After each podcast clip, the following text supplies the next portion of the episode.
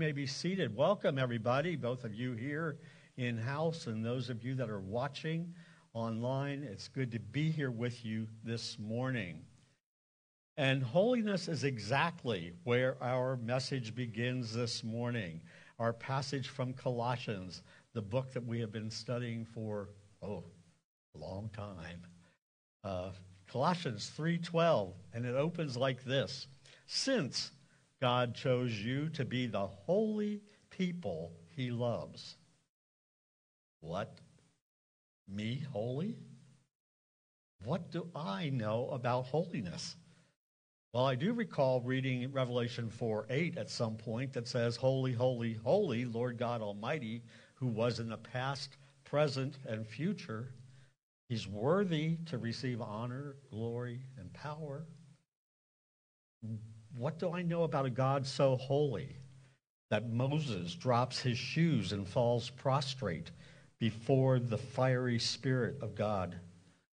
And then later on in his life, hides behind a cleft in the rock just to watch God's shadow pass him by. I know that King David sings the fundamental truth of God's holiness in Psalm 99 when he raised when he writes, Exalt the Lord our God and worship at his holy hill, for the Lord our God is holy. What do I know about holiness? God's holiness. King Uzziah learned just how holy God was when he disregarded rules about temple worship and entered the holiest of holy rooms of the temple and was immediately struck with leprosy. And Uzziah was a godly king. What do I know about a holy God that prophet Isaiah describes as the Lord lifted high and exalted, seated on a throne, with his robe filling the temple, surrounded by seraphim, calling, Holy, holy, holy is the Lord Almighty the whole earth is full of his glory. What do I know about a holy God? Think about Old Testament worship in the tabernacle, where entrance to the inner sanctum was limited to a tiny few, where the penalties for violating access to the tabernacle and its contents were so severe as to result in disease or death, where rituals inside the tabernacle were so specific that improper administration resulted in death. Now, if you weren't aware of this, perhaps it's because, like many others, and yes, me, you skipped reading the book of Leviticus along with several other Old Testament books. And granted, it's not the easiest read. Well, if that's the case, just flip over to the New Testament times and discover the regulations surrounding the great temple built by Herod in Jerusalem. While there were several public spaces in that temple, there were two main rooms in the Jerusalem temple, only accessible to a tiny few. The first room, or the holy place, contained only three items a menorah, symbolizing the light of God's word. The table of showbread, where 12 fresh loaves of bread were placed each week, reminding Israel of God's continuous provision. And then there was the ever burning incense altar, symbolizing prayer. But it was in the second room, the Holy of Holies, where the high priest sprinkled the sacrificial blood once a year on the Day of Atonement as he prayed for God to forgive the sins of the people. This room was separated from the first by a huge curtain. I like that rumble. Is that my voice? Thank you? It's very, very dramatic. Thank you. uh, yeah. So this room was separated by this gigantic curtain, and the ancient historian Josephus tells us that this curtain was 60 feet high and 30 feet wide, four inches thick, and so heavy it took 300 priests to manage it. It was there to keep us away from the presence of a holy God. It was there to protect imperfect, impure man from getting too close to a holy God. And it was this curtain that on a dark Friday afternoon, according to Matthew 27 51, it was this heavy curtain that separated fallen, unholy man from holy God that was ripped in half from top to bottom as Jesus' dying voice cried out, It is finished. No longer was an earthly priest needed to beg for our forgiveness. No longer was anyone excluded from the presence of God.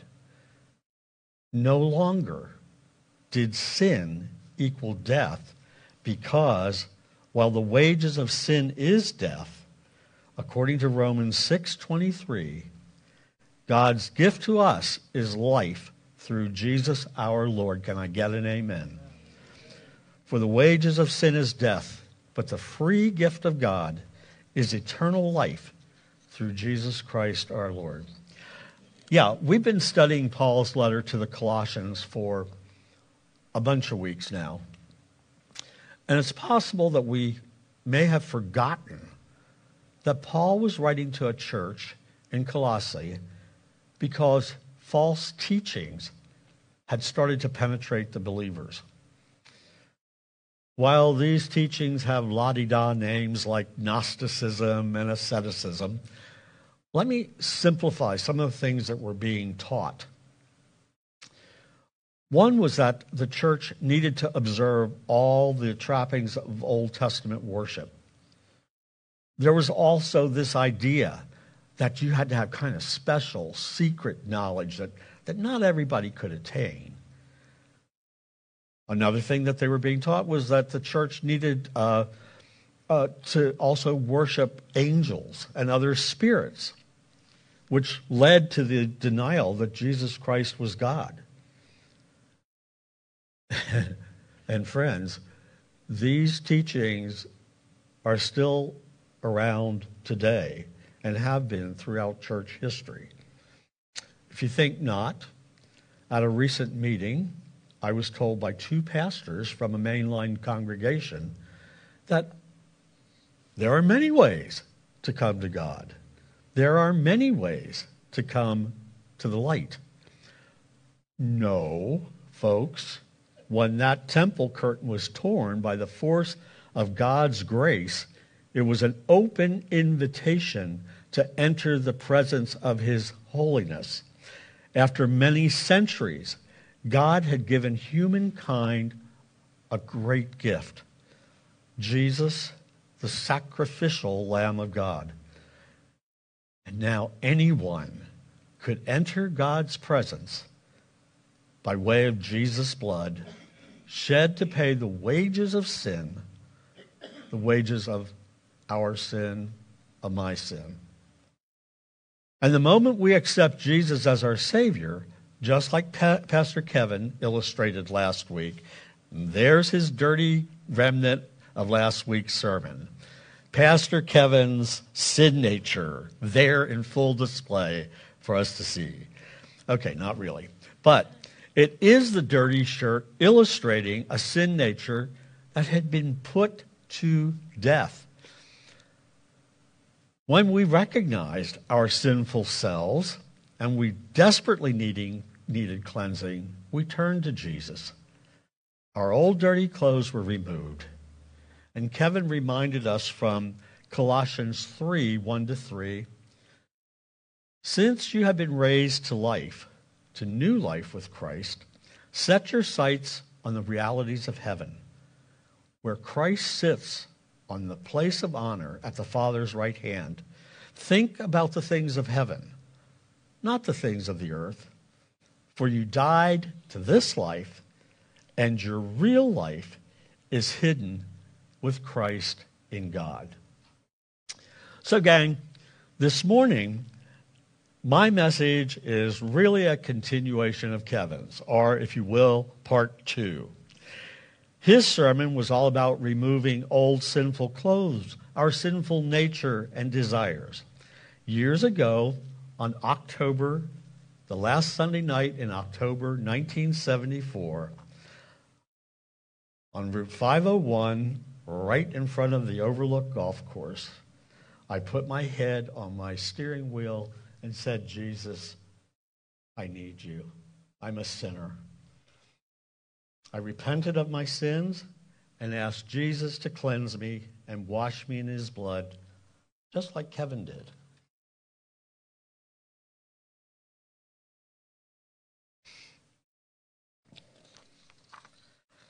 So, I'm calling my sermon my message, my little talk, whatever we want to call this. I always get a little nervous calling it a sermon. Anyhow, I'm calling this Naked Again because that's where we're starting with that title. Aren't you glad I just removed my shirt? But here I am, figuratively naked before God. He reminds us in Hebrews 4:13, nothing in all creation is hidden from God. Everything is naked and exposed before his eyes, and he is the one to whom we're accountable. So let's pick up where Kevin left off last week with Colossians 3:11 and consider the opening words of verse 12 because this morning I have some incredible news for you. Since God chose you to be the holy people he loves, which brings us right back to where I opened this morning. Since God chose you, since God chose us to be the holy people he loves, as believers, we have been chosen, set apart for special use. And I just realized that this is kind of shameless product placement for Dallas Jenkins, and that wasn't the game plan here. Anyhow, I want to just take a moment for you to grasp that news. You were chosen. And from God's perspective, from God's perspective, you are holy. Let me repeat that. From God's perspective, you're holy.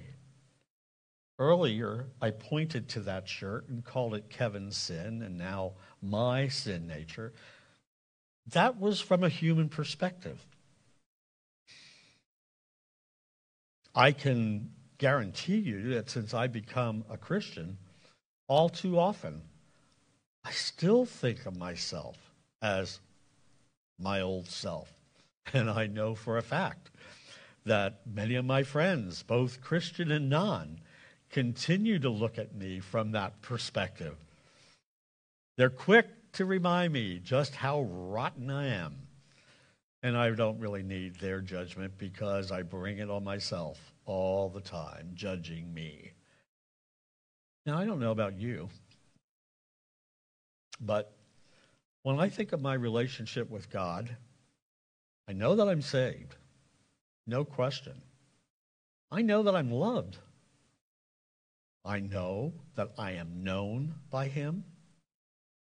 But when I consider all my failures,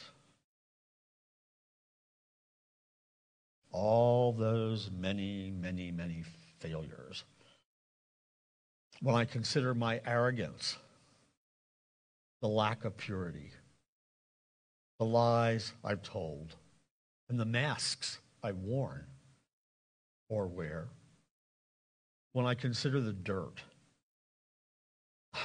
can tell you that I rarely, okay, let's be honest, I never think of myself as being holy.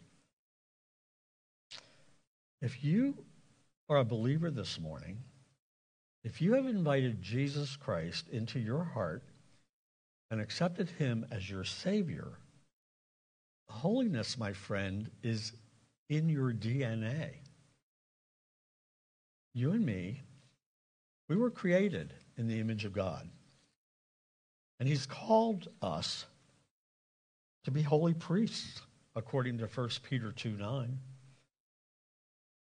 You see, from the very dawn of civilization, our original parents, Adam and Eve, were pure.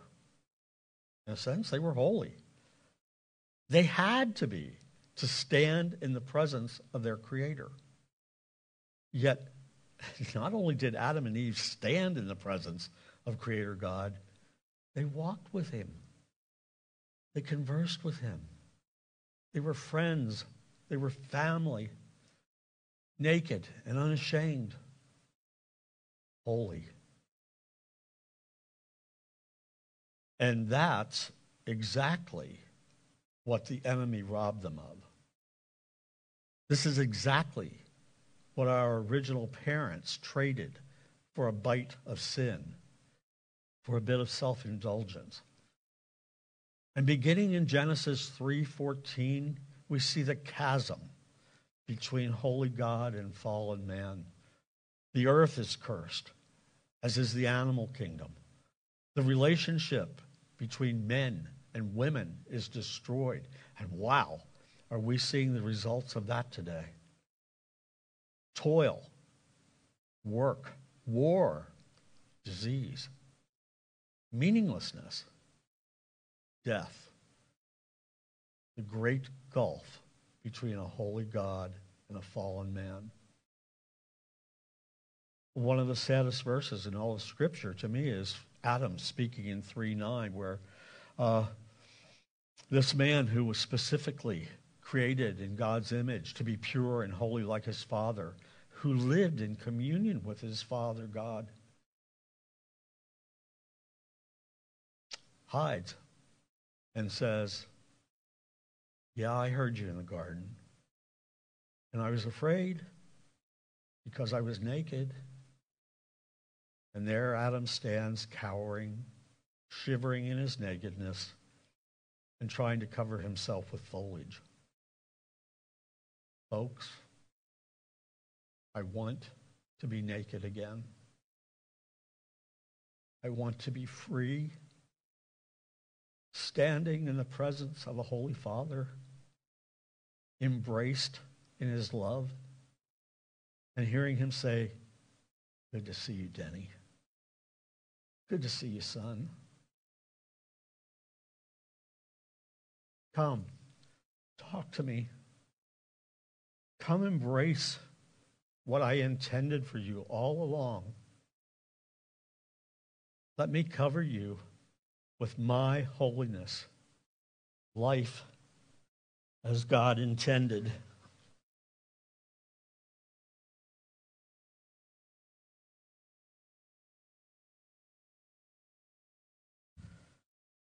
From Holy God's perspective, we believers are a holy people, holy priesthood. However, we're also told to be holy many, many times throughout Scripture. Far too many times for me to have a list on the, on the screen here. Leviticus, Leviticus 11, 44 and 45, for instance, or 1 Peter 1 14 through 16, where the apostle encourages believers by reminding them that God is holy and they should be holy because God is holy. Now, I might get into a little bit of hot water here, but uh, here we go. Uh, remember that I said Paul was teaching uh, the Colossians because false teachings were uh, abounding in that, that particular congregation. One of those teachings was that of asceticism or denying ourselves, uh, specifically of pleasures, giving up things, sort of punishing ourselves uh, of any kind of pleasure. We become more special, more holy than anyone else. So Let's talk about the not too distant past. I grew up in Lancaster County, the Bible Belt. I also lived in South Carolina, which is considers itself the Bible Belt. And oh, by the way, so does Indiana when I lived there. So I, I'm covered, three different Bible belts. I, I, just want you to know that. Uh, but growing up, each summer and fall here in Lancaster County, there were lots of evangelistic meetings, tent revivals, complete with sawdust trails leading to an altar, with evangelists named Sonny or Junior or something equally chummy. People held paper fans that were painted with pictures of, of the Good Shepherd.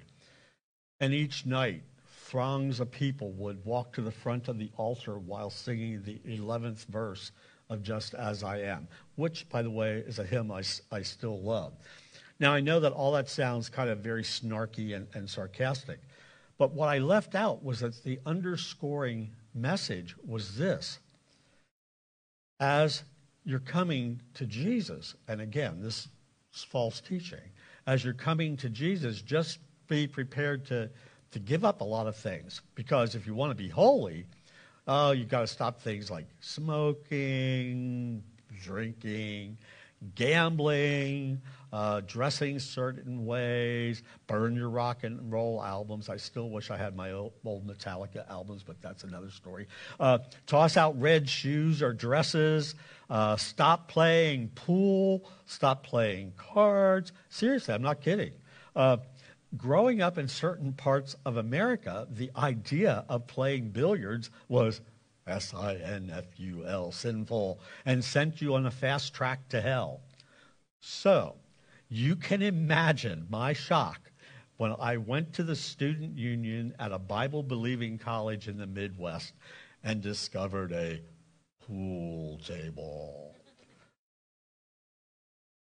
I thought I'd stumbled into Gomorrah. There were lots of legalistic ideas that were attached to becoming a Christian. For a while, I attended a church with my grandparents, and I'm not joking, I heard this exact expression Grace? Grace?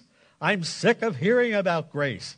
You have to be holy. You've got to turn everything over to the Lord, give things up, uh, dress a certain way, and the list started going. Do this, do this, do this, do this, do this, do this. And then God will accept you. The irony of all that is found in Ephesians that reminds us that it is by grace we are saved. Churches today, you know, I'm not sure whether we discuss being holy all that much. And perhaps it's as an overreaction to our past and our not too distant ancestors. The holiness message I heard as a young teen wasn't about a hard attitude, it was all about giving up tangible stuff. It wasn't about God change, it was about me proving myself. This morning, I want us to consider this. Paul gives us some explicit direction in leading a holy life. And you don't have to give up your pool table on this one. I just want you to know that right off the bat. It begins with a statement, a command.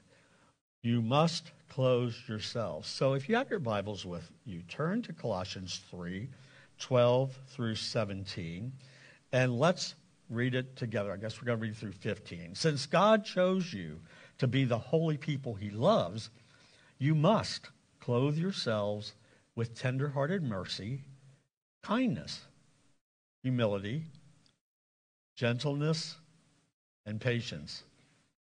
Make allowance for each other's faults and forgive anyone who offends you.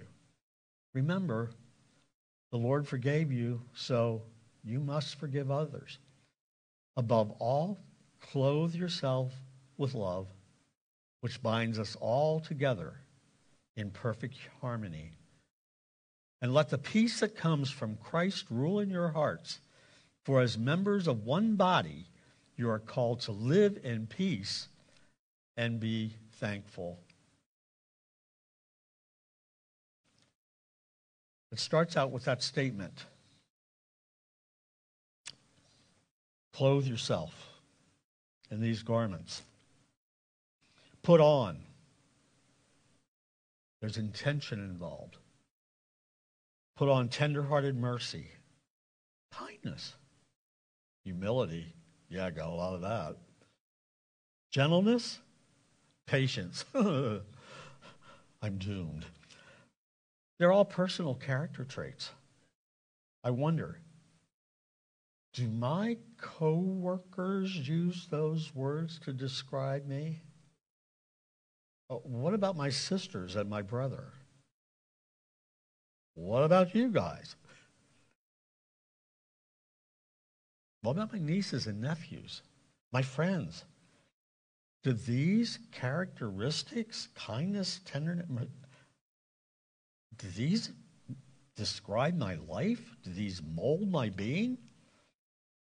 If, as the old adage goes, clothes make the man, do these garments posted by Paul describe me?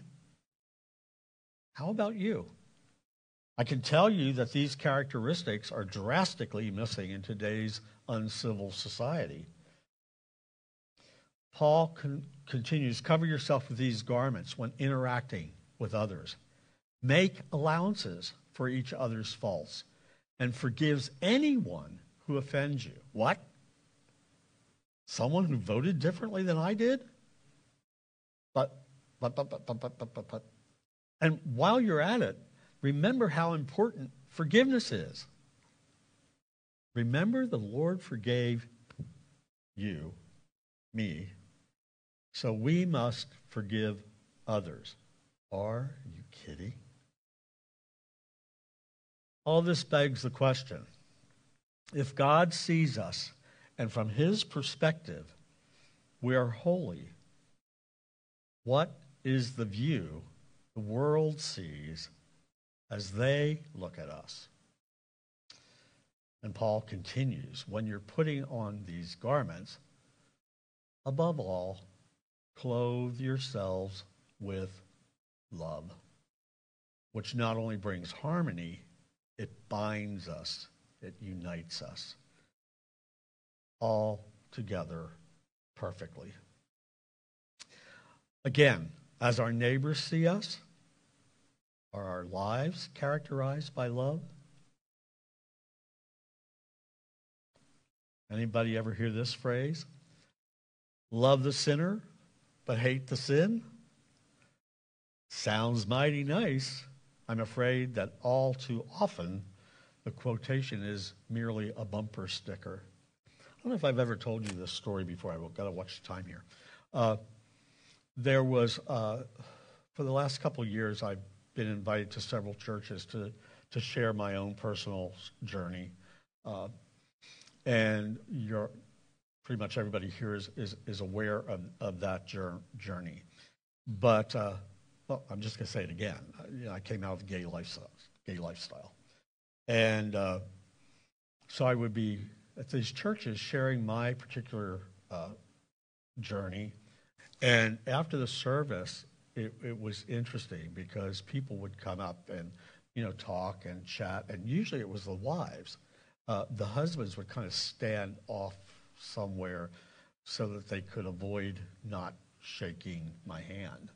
And whenever I would hear people say, yeah, uh, hate the sin, love the sinner, I'm thinking, yeah, that doesn't always work out so well, does it? Anyhow, that's just a little side thing. It wasn't on my notes, but there you go. Take it or leave it.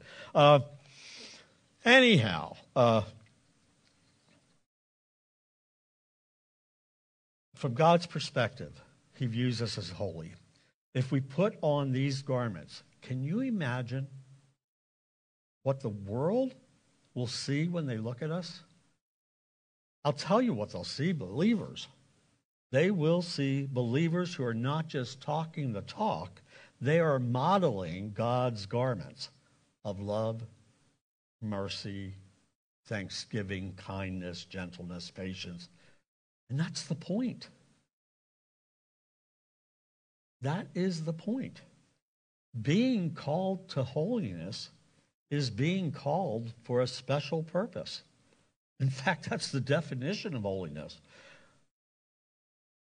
We're supposed to bear witness to God's saving grace in our lives. As I was preparing for this morning, I read this. I'm not sure who said this, but here you go. There's a question grace preachers hear a lot, and it's this If we're already holy, then why does God call us to be holy? Well, the answer is this He's calling us to be who we truly are. He's saying, You're my sanctified children. Act like it. Be who I made you to be.